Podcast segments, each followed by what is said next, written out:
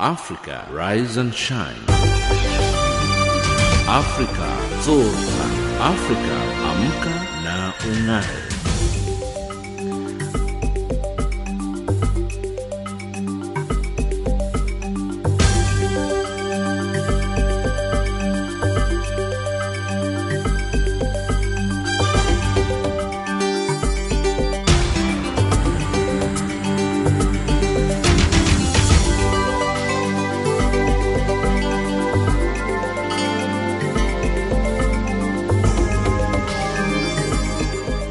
Good morning and welcome to Africa Rise and Shine. This is Channel Africa, the voice of the African Renaissance, coming to you live from Johannesburg in South Africa. We are on the frequency 7230 kilohertz on the 41 meter band to Southern Africa and on 15255 kilohertz on the 19 meter band to Far West Africa. I'm Lulu Gabu in studio with Onele Nzinzi, Tabiso Luhoko and Msibudi Makura. In our top stories on Africa Rise and Shine at this hour, South Sudan militant group to release 3,000 child soldiers, and African leaders prepare for AU summit in Ethiopia. In sports and economics, the World Bank warns sub-Saharan economies that rely on capital inflows. And in sports news, South Africa and Senegal crash out of the Africa Cup of Nations. But first up, the news with Onelin.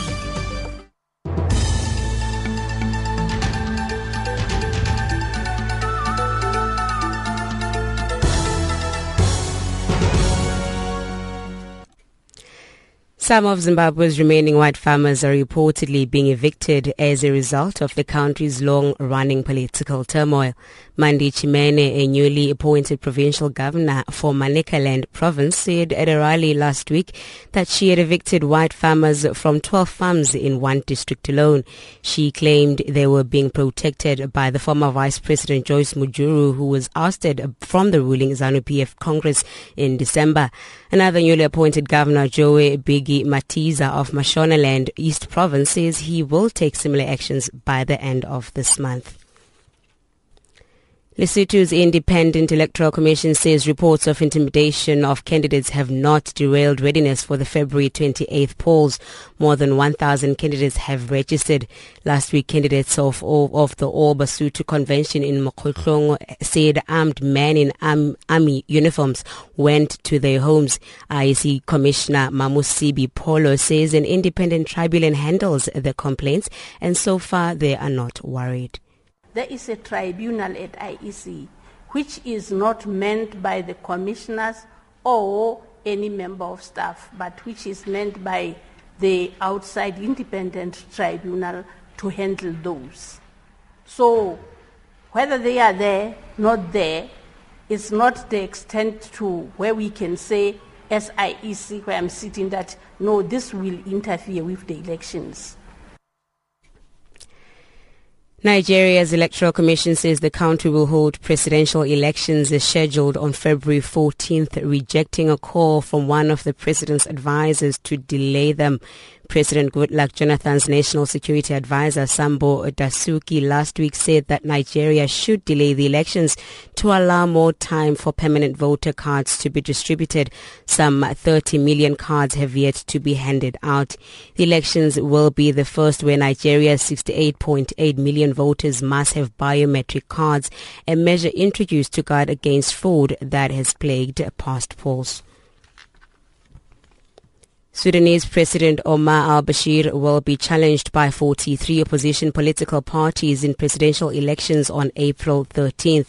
The announcement comes shortly after the Sudan's main opposition National Umma Party led by veteran polit- politician Sadiq al-Mahdi withdrew from the elections claiming that the polls will not be free and fair because as he puts it, al-Bashir controls everything in Sudan.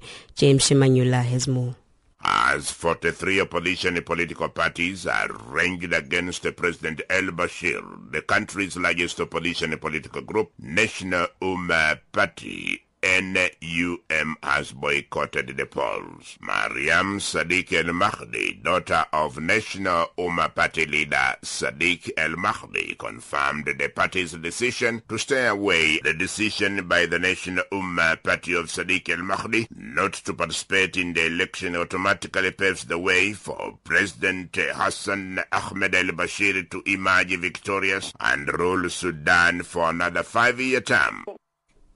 And finally, the Gauteng province government in South Africa has joined the business fraternity in the country's biggest township, Soweto, south of Johannesburg, in warning foreign shop owners not to return to townships yet. Hundreds of foreigners have fled townships in the province since their shops were looted last week. Amid an uneasy calm, some shopkeepers are back in business while many more are staying clear of the townships. Gauteng community safety official Cesar Sizakele Nkosi Malobane says it's not safe to do business as usual. I wouldn't advise them to come back. So maybe they can give it something like a year. If these people they come back, and then what will happen next? You know what? So either these guys, let them stay where they are. We requested that they close for three days. We also escorted them out, some of them, to go and, and actually uh, store their goods uh, safely somewhere in, in, in Mayfair. We were, they were supposed to start operating yesterday, but through the negotiations that we had with them, we then decided that maybe we should wait. Channel Africa News. Africa, rise and shine. Africa, zorka. Africa, amka na ungae.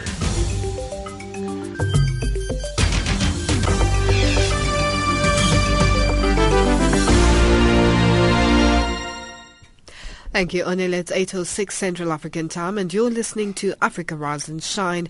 We're coming to you live from Johannesburg in South Africa. Women's, women's empowerment and development in Africa will be under the spotlight at the 24th Assembly of Heads of State and Government at the African Union Summit, which begins in Addis Ababa, Ethiopia on Friday. The summit will be held under the theme 2015, the Year of Women's Empowerment and Development towards Africa's Agenda 2063.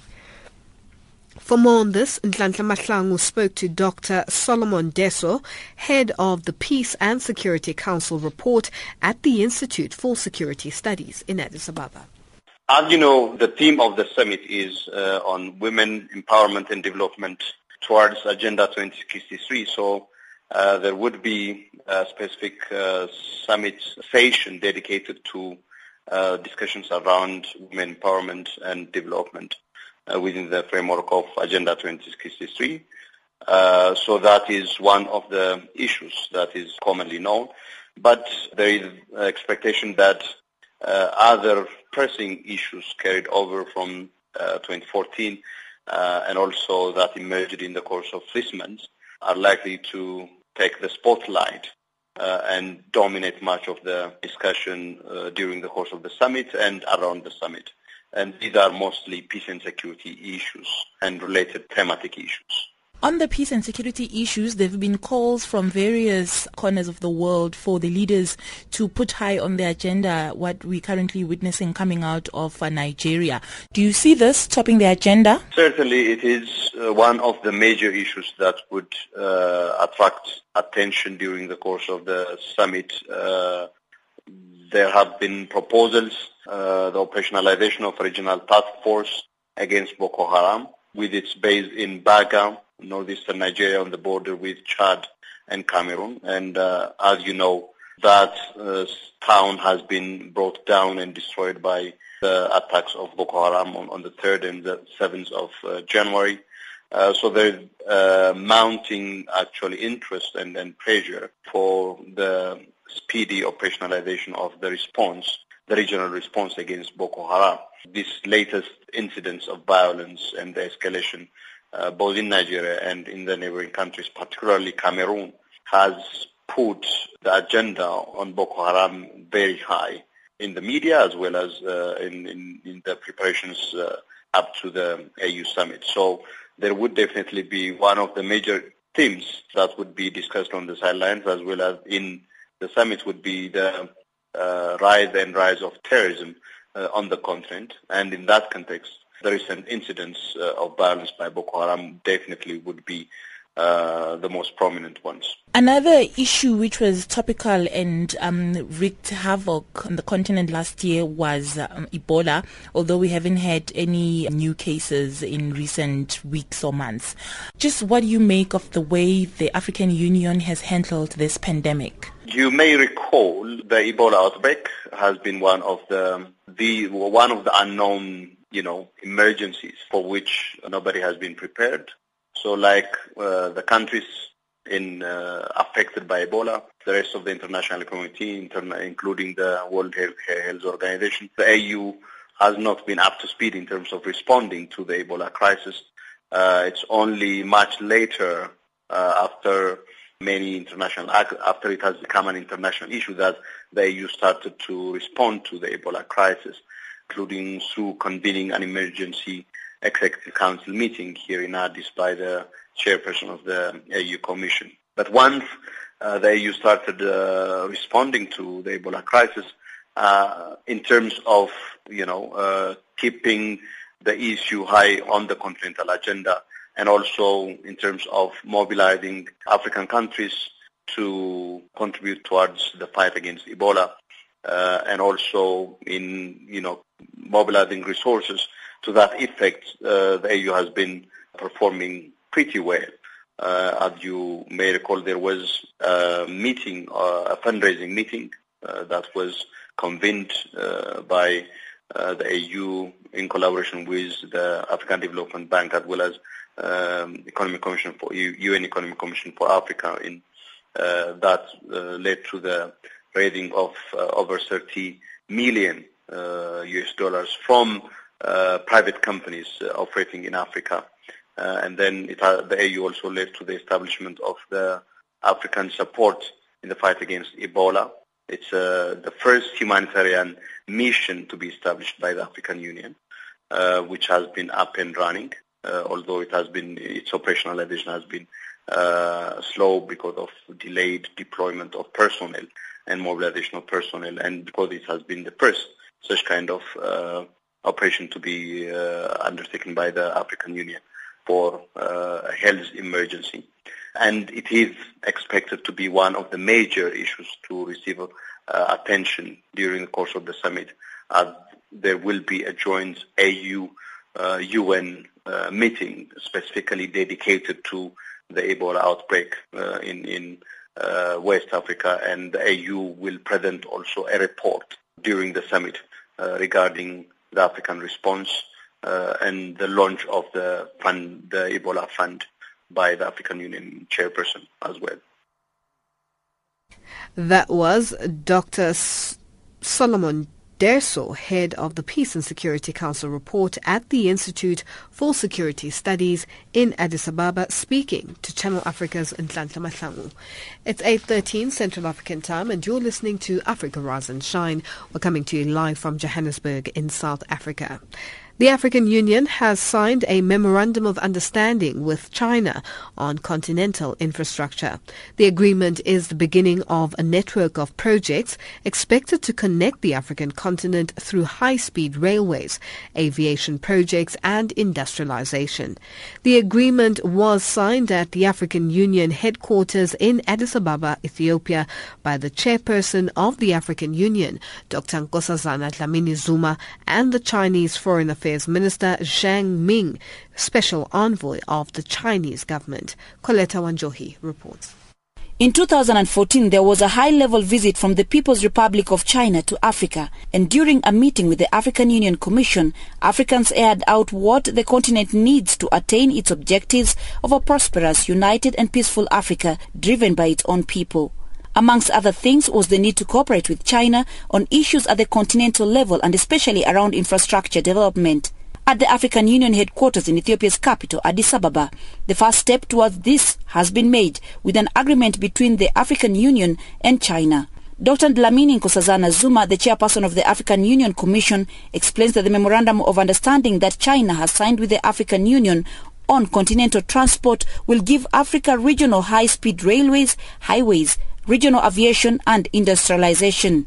This is very important because railways, both carrying goods but also more importantly carrying passengers and the high speed rail is going to be very critical because we have a huge continent and we need to be linked and this project is to link all our capitals and commercial centers so that we can be able to move quickly in bulk by rail across the continent.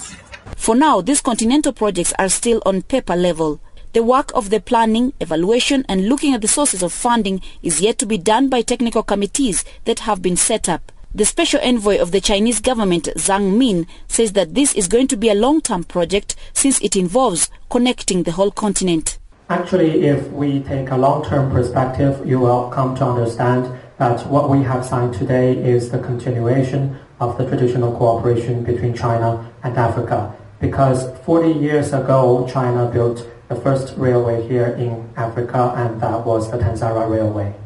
And uh, actually, we have achieved a lot more in terms of road development because wherever you go in Africa, without knowing, it's quite possible that you are traveling on a road built by the cooperation between China and Africa. The cost of the project, sources of funding and how long the project will take are yet to be determined after the technical committees come up with the requirements in cash and kind for the continental projects to be completed.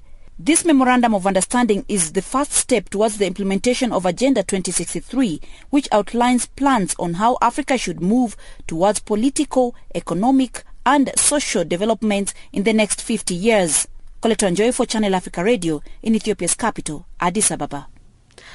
Around 3,000 child soldiers in South Sudan are scheduled to be released from fighting, according to the UN Children's Fund UNICEF. The children were recruited by the South Sudan Democratic Army's Cobra faction. Some had been fighting for almost four years in the country's civil conflict. UNICEF, which is facilitating the process, says close to 250 children have already been demobilized and will soon start to reintegrate into schools.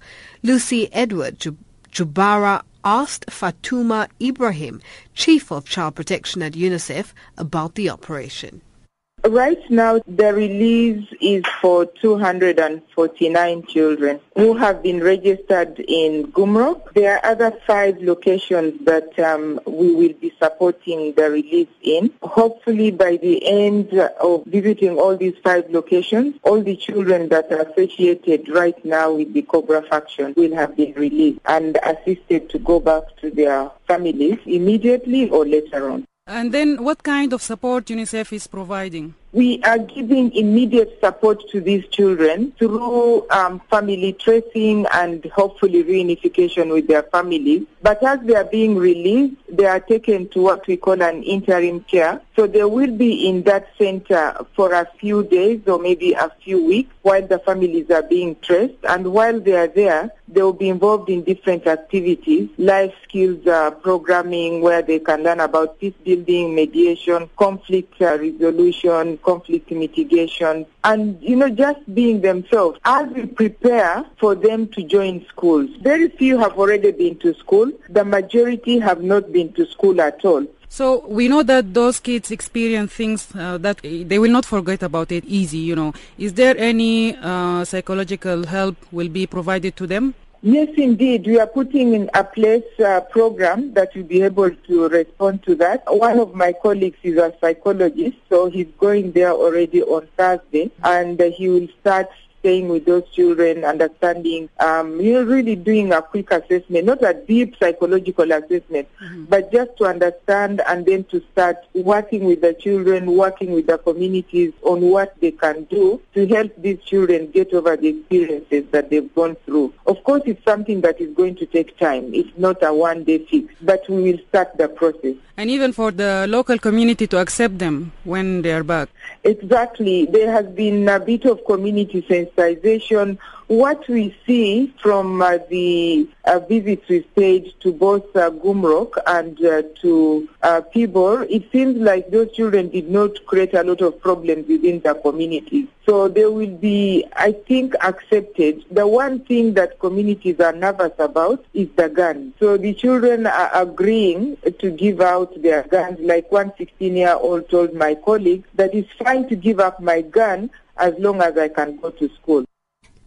That was Fatuma Ibrahim, Chief of Child Protection at UNICEF, speaking to Lucy Edward Jubara.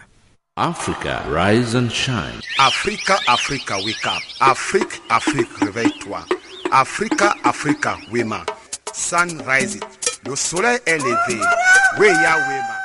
Wetin dey happen Africa? Africa, dumelang sanbonani. Africa mulishani mulibwanji. Africa eh, enyomi kí ló ń ṣẹlẹ̀? Africa ndị nke m ka nke unu mee. Wetin dey happen Africa? It doesn't matter where you come from. Lesotho, Kenya, Zambia, Ghana, Nigeria, Tanzania, Congo, Liberia, Togo, Ethiopia, DRC, South Africa, Swaziland, Morocco, Botswana, Gabon, Zimbabwe, Mauritania, Senegal, Sierra Leone, Liberia. It doesn't matter where you're from. We are one people. Channel Africa. Channel Africa, the voice of the African Renaissance. This is DJ Cleo with G Exploits from Nigeria. Channel Africa, the voice of the African Renaissance. Africa, rise and shine. Africa, zorka. Africa, amka na ungae.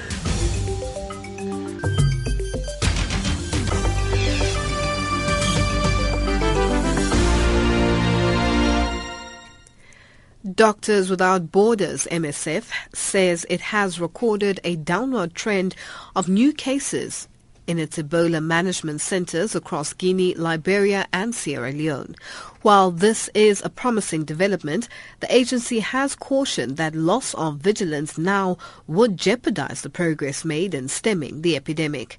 Ebola has so far sickened more than 21,000 people since it emerged in the region, killing over 8,500 others.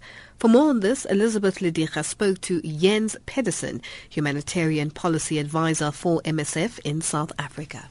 Well, indeed, we have recorded a decreased number of cases in our facilities.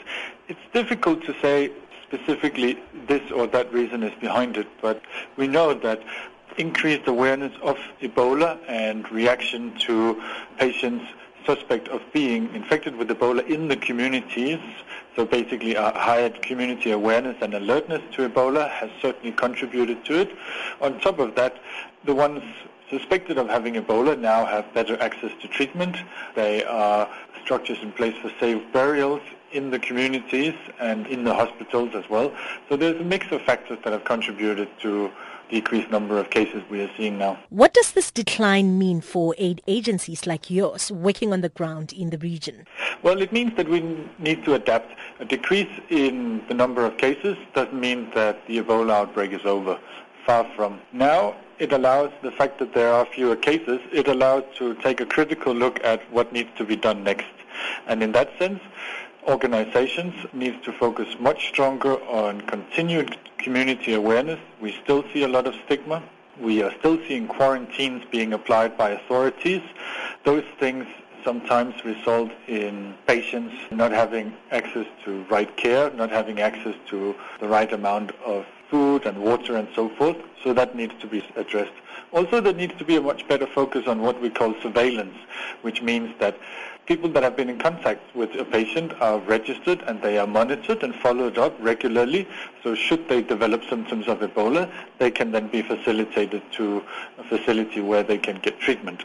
So there's still many things that need to be improved in order for the number of lower cases to translate into zero cases. I was about to ask Jens, is it realistic to aim for zero cases at this stage? Well, it's always been realistic to aim at zero cases. However, much more needs to be done. And we need to make sure that we adapt to the reality. So when we do see a lower number of cases, it means that we need to change from a focus on treatment facilities and hospitals for Ebola patients to more mobile uh, facilities, more mobile kind of response to be order, able to reach the patients where they are. In Guinea, for example, we are now seeing a stable number of patients, but we are seeing them spread over a larger geographic area.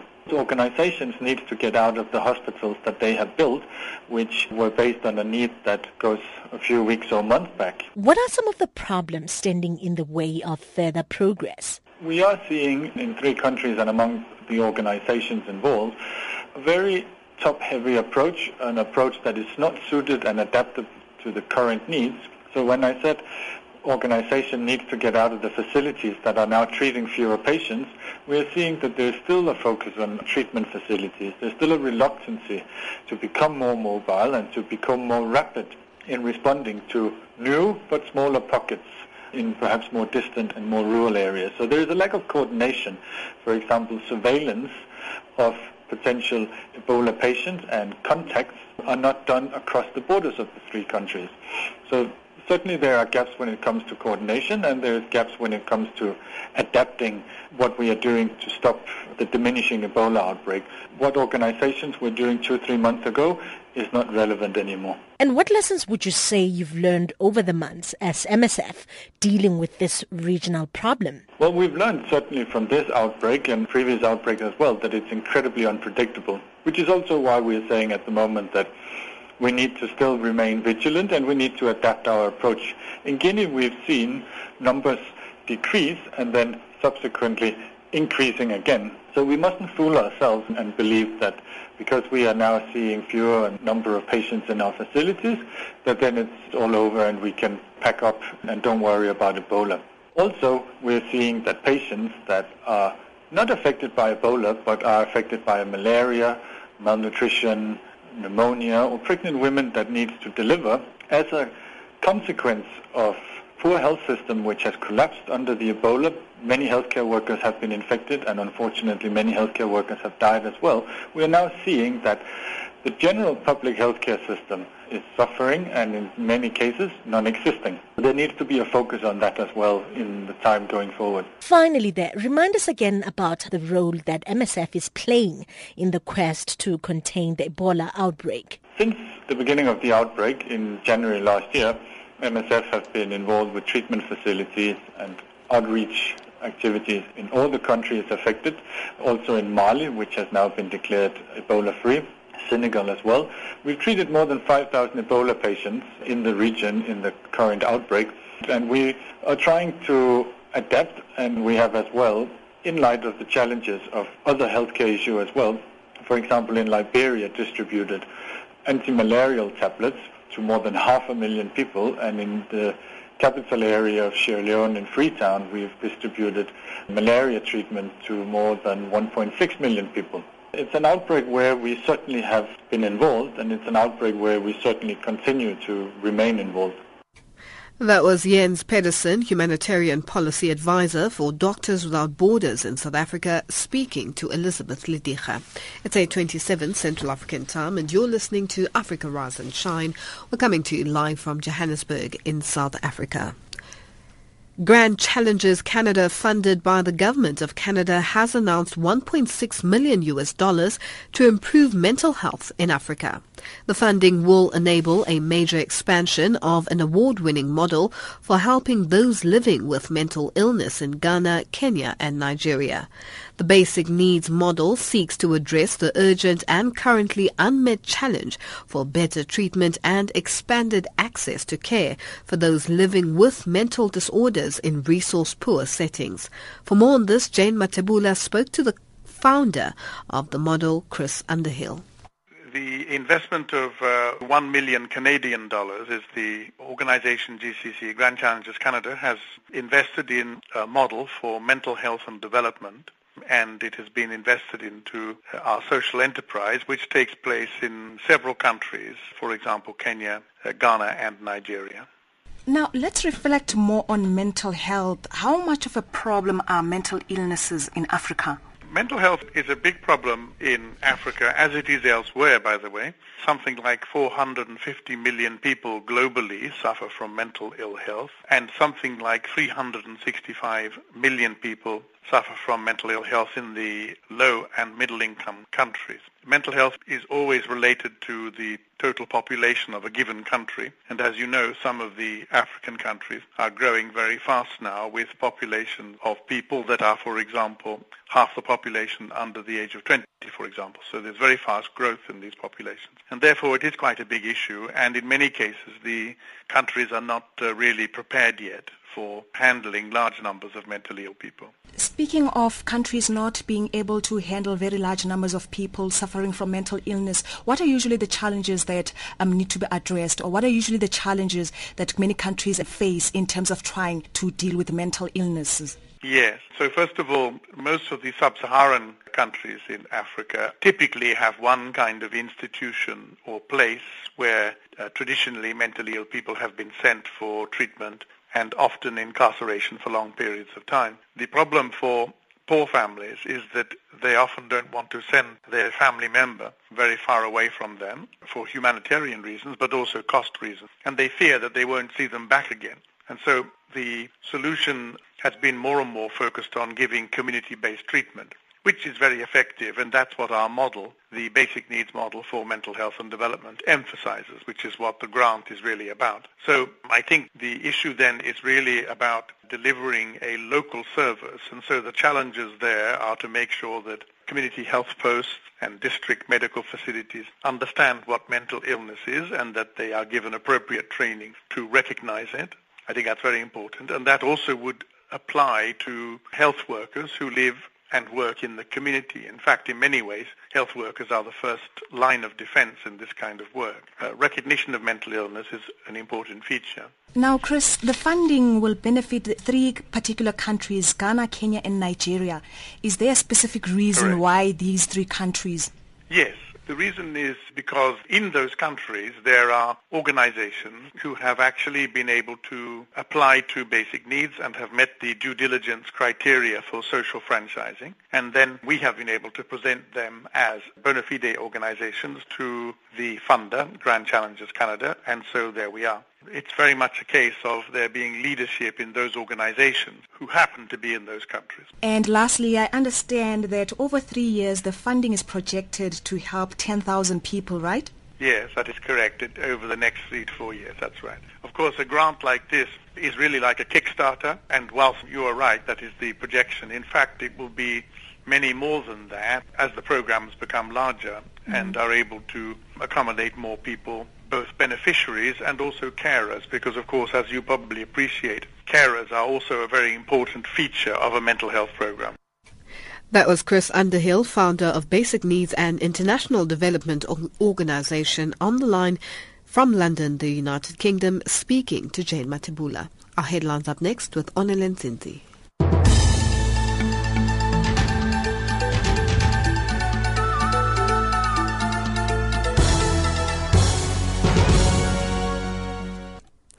Leader of Somalia's Al-Shabaab militant group quits the insurgency and renounces violence perpetrated by the Al-Qaeda-linked group.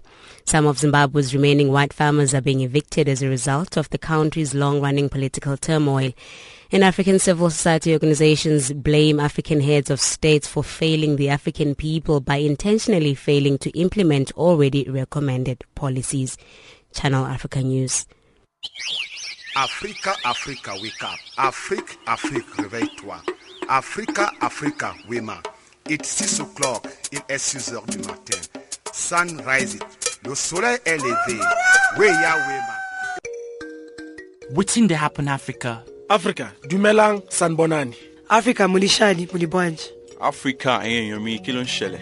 Africa ndị nke m ka nke unu mee. Wetin dey happen Africa? It doesn't matter where you come from. Lesotho, Kenya, Zambia, Ghana, Nigeria, Tanzania, Congo, Liberia, Togo, Ethiopia, DRC, South Africa, Swaziland, Morocco, Botswana, Gabon, Tunisia, Zambia, Egypt, Madagascar, Angola, Zimbabwe, Mauritania, Senegal. Sierra Leone, Liberia, Algeria. Cameroon. It doesn't matter where you're from. We are one people. Channel Africa. Channel Africa, the voice of the African Renaissance. This is DJ Cleo with G Exploits from Nigeria.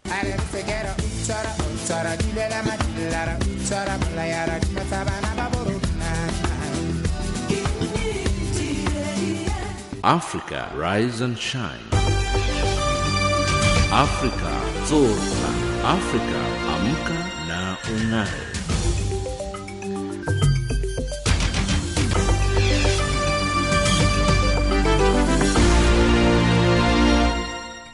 To the Mid- Middle East now, where the maintenance of peace across the so-called blue line that separates Lebanon from Israel has been highlighted as one of the country's greatest achievements of the past three years by the UN's former senior official in Lebanon.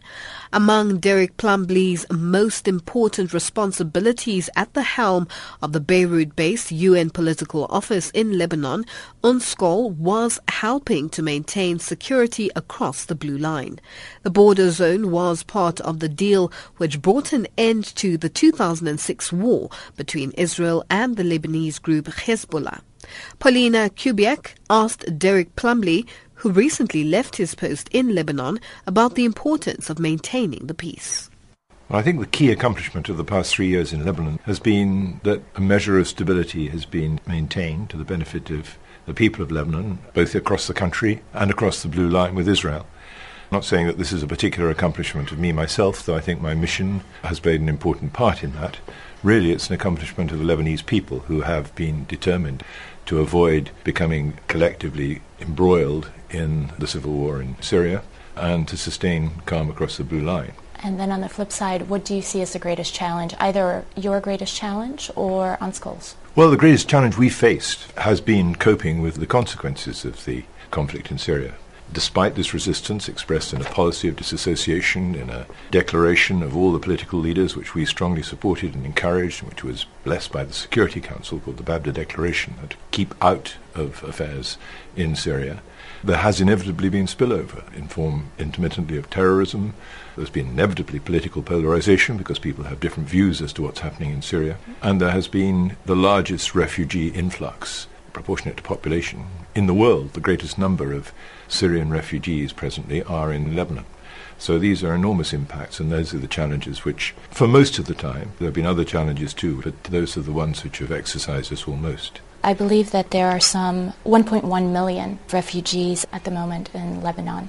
What has been your role in supporting Lebanon's ability to accommodate this growing group? Well, I and my deputy, who is the humanitarian coordinator as well, have been deeply involved on this front. And the political role, of course, is one of advocacy advocacy with donors and advocacy with the Lebanese authorities. During the course of 2013, we encouraged, I encouraged, with the World Bank, an impact assessment.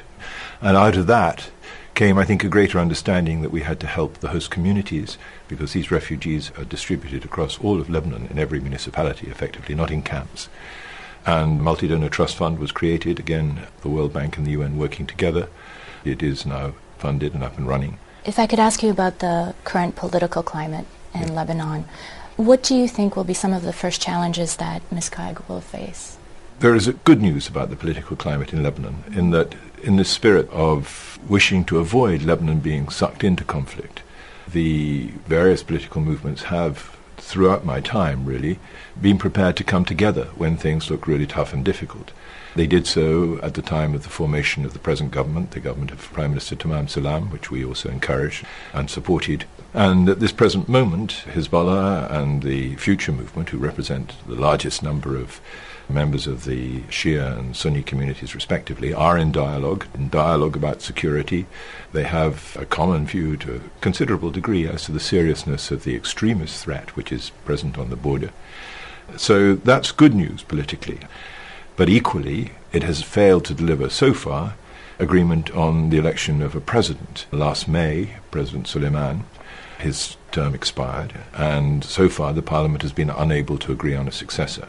This dialogue may help to stimulate a discussion, further discussion. They say this will be one of the items on the agenda. It has helped to stimulate a dialogue between the main Christian parties too, though that has yet to begin. They're talking about talks. And of course, the president has to be a Christian, a Maronite Christian. So there is a process there which I know my successor will want to encourage, and not just her, because we've worked very closely throughout this period with key member state missions as well, members of the International Support Group, the representatives of the permanent members of the Security Council, and some of the main regional players, the Arab League, for example. Can you speak in detail about any particular efforts that you've made to reach out to women? Lebanon is a very, you know, we're looking at a middle income country with very vibrant public life and civil society, open, free. These are amongst the reasons why it's, I think, so important to keep it safe. In the area of UNIFIL's operations just recently, a survey was done of women's views of how best to sustain peace and security in that area and along the blue line and their inputs were collected, and I and the force commander held a sort of day-long discussion with the representatives, the people who had been sitting in these dialogue sessions. Another point that I've always encouraged, actually, because we have an electoral support role, is to ensure that women participate fully in politics. The truth is that Lebanon is a democracy, but one aspect in which there has been a shortfall is in women's representation in politics. There are only four women members of what is a 124 member parliament. And that's an element that we've spoken out on and encouraged people to think about and to see if ways can be found to encourage at least better representation of women. UN Radio's Paulina Kubiak speaking to UN's former senior official in Lebanon, Derek Plumbly. It's 8.40 Central African time and you're listening to Africa Rise and Shine. We're coming to you live from Johannesburg in South Africa. South Africa's power utility Eskom has been implementing stage two rolling power cuts since Monday to help bolster power supply for the rest of the week. Stage one allows for up to 1,000 megawatts of the national load to be cut. Stage two for up to 2,000 and stage 3 for up to 4,000 megawatts. Eskom said the intensified power cuts were necessary because of a shortage of generation capacity. For more on this, we earlier spoke to chief economist at South Africa's financial firm Efficient Group, Dawie Roodt, and started by asking him about the impacts of these power cuts. Well, the short answer is always is that we don't really know because we need to wait a couple of months to get uh, some information and once you've got the economic data, then we can't necessarily ascribe it to the electricity. There are many other factors affecting the economy as well. But I think suffice to say is that we all know whenever we do not have electricity that is impacting quite heavily on the South African economy.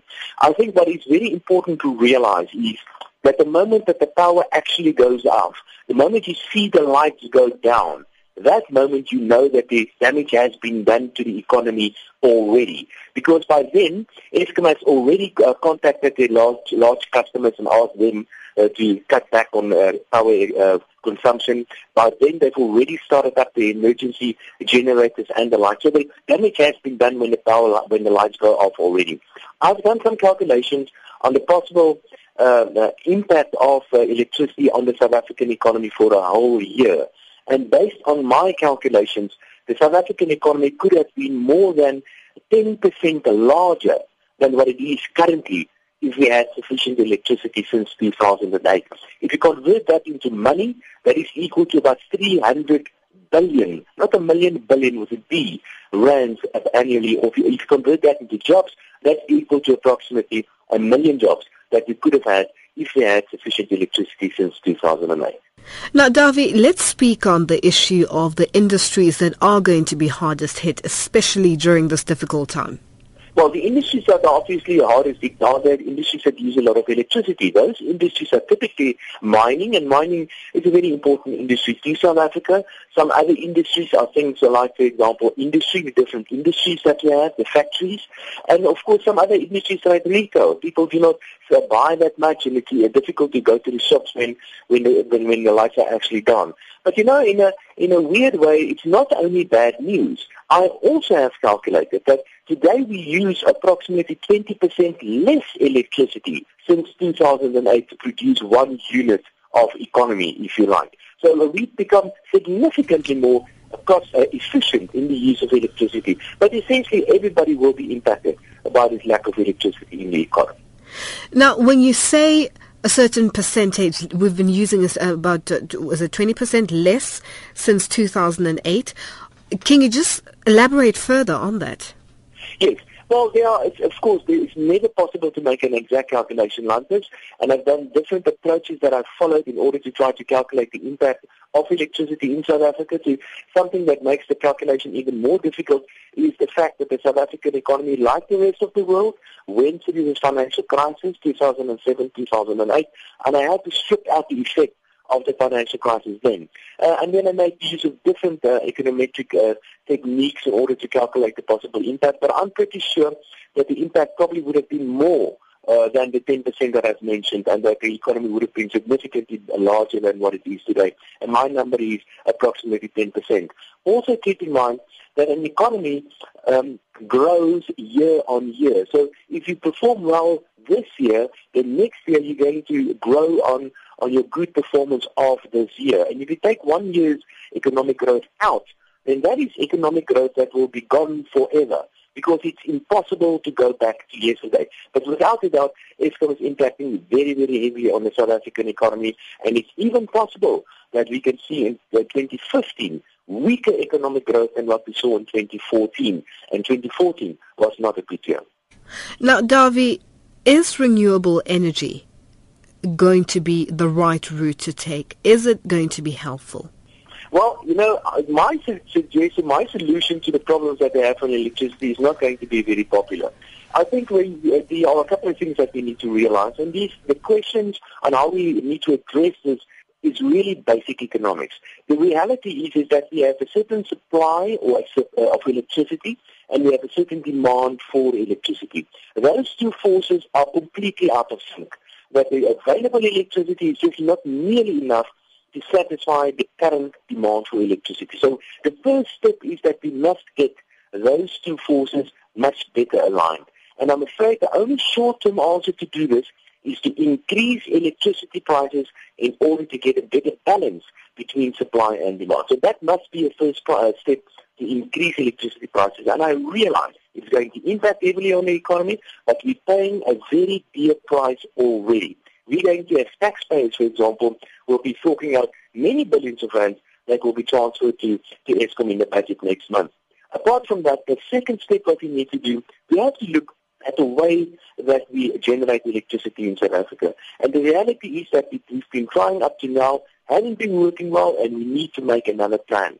And I think part of the plan must include much more private sector participation. We need to get more competition in that specific industry. We need to break Eskom into smaller parts, and we need to privatize parts of Eskom. But that is, of course, the longer-term uh, objective or a longer-term plan. But in the short term, I'm afraid the best alternative is to increase prices. That was Dawie Roodt, Chief Economist at South Africa's financial firm Efficient Group, joining us earlier.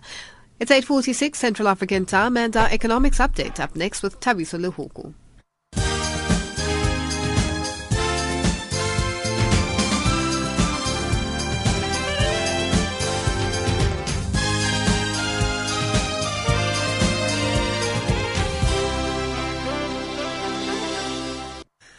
South Africa is on power alert. The power utility Eskom says the power system remains vulnerable, meaning that any extra load or faults in the system may necessitate load shedding today. Yesterday, Eskom implemented stage two of rolling power cuts to help bolster power supply for the rest of the week.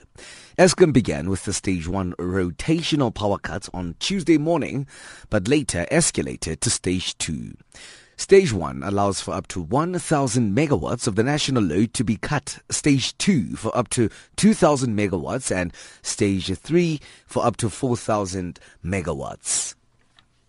Meanwhile, fears of a shortage of diesel used to run Eskom turbines have abated. This after South Africa's power utility said it had funds to pay for diesel until the end of March. Eskom is battling to keep demand from overwhelming capacity to keep the lights on. Marisa Simowis reports. The cash-strapped power utility will receive a new budget for diesel from the government in April. Traders in Singapore have meanwhile said PetroSA is seeking up to 96,000 tons of diesel for delivery until May. The shipment will arrive ahead of the winter season. Eskom has moved its controlled outages from stage 1 to stage 2, reducing 2,000 megawatts from output. In Lesotho, a number of electricity users have been forced to resort to candle light nights, or rather, candle lit nights, as the blanket of darkness envelopes their homes due to deliberate power enabling the national power hub Lesotho Electricity Company. Lesotho Electricity Company blocked coupons of clients unilaterally, claiming that they did not settle their initial connection fees balances when they were first provided with electricity. The new feat bore its head as people of Kuti experienced a random blackout after they could not recharge their electricity meters with newly bought prepaid electricity vouchers. European energy trading houses have emerged as the big winners of a highly sought after Egyptian tender to buy 75 liquefied natural gas cargoes over a one year period. Vitol, Noble Group, and Trafigura will supply the bulk of the LNG, with oil major BP covering the remainder. Officials at Egypt's oil ministry and the stage-run gas company EGAS could not be reached for comment. Two trading uh, selling prices were linked to Brent oil with an estimated 14% indexation. The World Bank has warned that sub-Saharan economies that rely on capital inflows face stagnation, but advised commodity exporting countries like Botswana to invest in their excess capital domestically to safeguard future growth.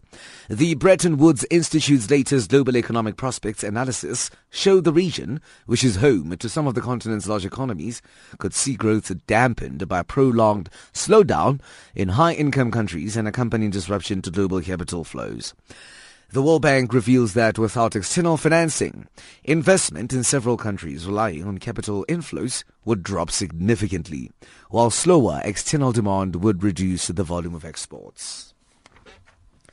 Indicators the Sawa on Channel Africa, the voice of the African Renaissance, your gateway to the African continent, the medium of your choice.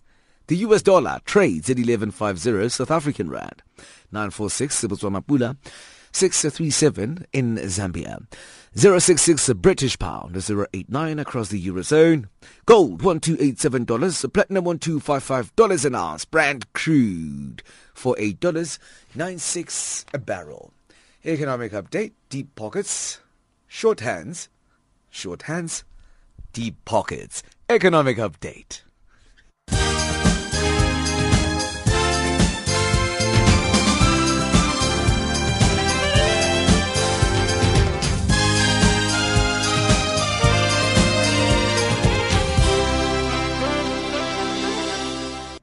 Thank you, Tabiso. Our sports update up next with Msabudi Makura.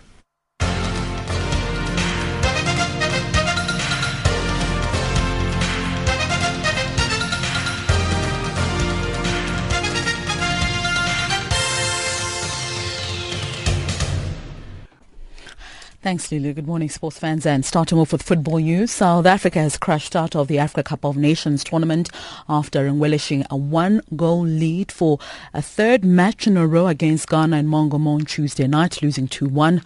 Mandla Masango had sent Bafana Bafana into the lead after 17 minutes with a wonder strike from the edge of the area in Equatorial Guinea. But John Boye's equalizer at 73 minutes was all it took to condone the South Africans to the bottom of Group C. But there was more misery to come for Shakes Mashaba and his outfit when Andrew, or rather Andre Ayew, scored the winner seven minutes from the end, ending South Africa's campaign with a single point from three matches.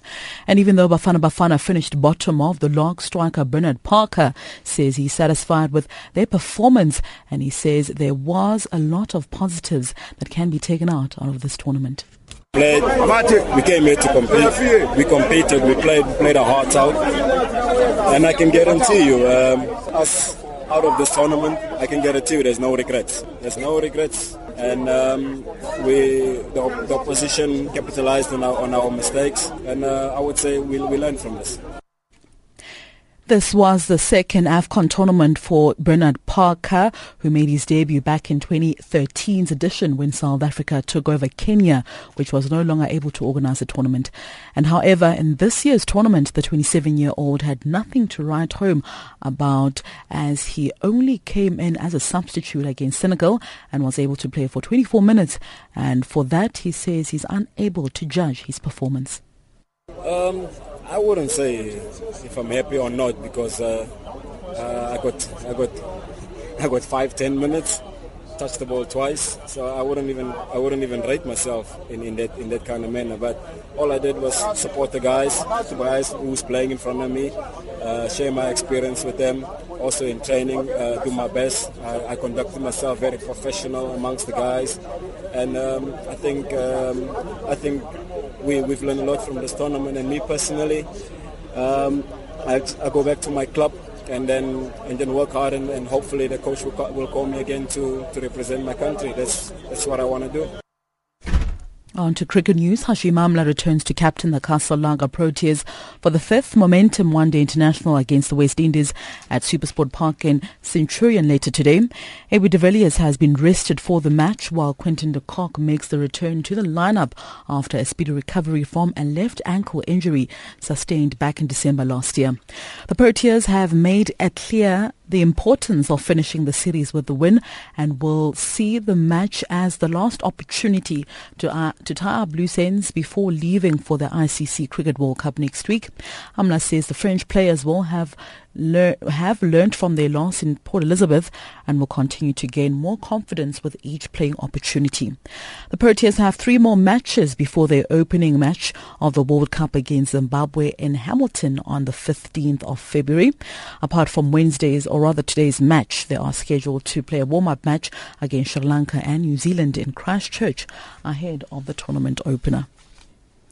And finally, in cycling news, Cycling South Africa President William Newman has declared the African Continental Track Cycling Championship, which took place in Pietermaritzburg, South Africa, in the in the KwaZulu-Natal province over the last past weekend as a big success, with valuable International Cycling Union points on offer at the championships.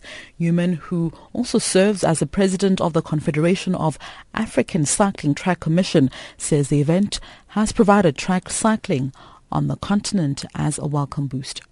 The event was a huge success. It was four days of exciting racing. Even the weather played its part. It was fantastic, hot Pietermaritzburg weather.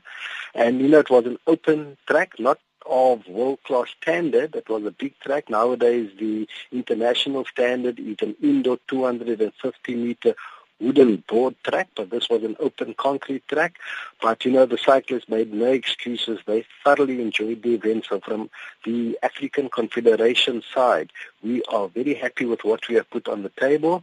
And our duty now is to obviously to grow the discipline across all the other nations and get more nations competing in the track discipline.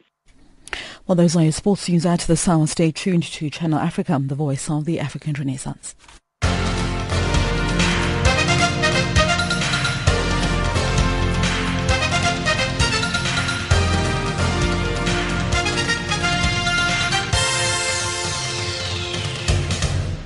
Africa, rise and shine. Africa, zorka. Africa, amka na ungae. Recapping our top stories on Africa Rise and Shine at this hour, South Sudan militant group to release 3,000 child soldiers and African leaders prepare for AU summit in Ethiopia. That wraps up Africa Rise and Shine today. For myself, Lulu Gabu, producer Pumuso Ramagaza, technical producer Charles Moyo, and the rest of the team, thank you for joining us.